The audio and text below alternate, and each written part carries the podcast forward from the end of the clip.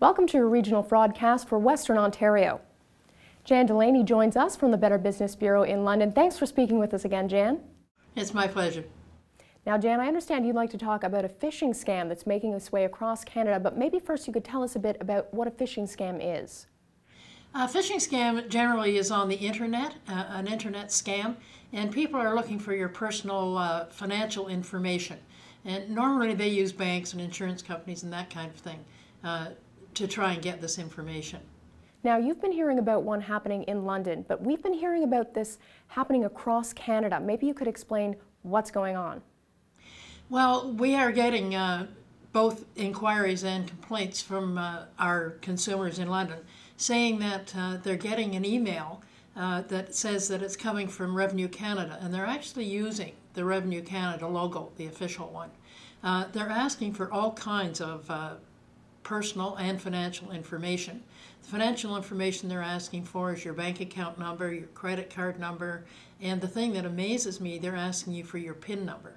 And as well as that, they're asking for your social insurance number. Wow, and people have actually been giving this information out? How convincing is this email? Well, to us, it's not terribly convincing because uh, there are some things on it that just don't make any sense. I mean, why would Revenue Canada ask you for your SIN number? They already have that. And the other thing is, if they're going to send you money, why would they need your debit or credit card number? Good point, Jan. So, what are some tips for people who come across something like this? Well, if, if they receive this email, our advice would be just delete it, uh, not pay any attention to it. Okay. And are you getting a lot of calls about this one? We've had quite a few. Uh, actually, we've had people forwarding us the email so that uh, we would be aware of what was going on. Now, are phishing scams the most common scams you hear about at the Better Business Bureau? It's certainly the most common internet scam that we hear about, uh, it's, and it's been going on for a number of years. But this one is really um, sort of set us on our ear that people would use the uh, Revenue Canada logo. It's pretty sneaky. Now, if someone has already given out their information, who should they be contacting? Uh, that's one of the difficult things about internet access is it's very hard to find out uh, where it's actually coming from. So I, I think they could phone PhoneBusters. They may be doing an investigation of that.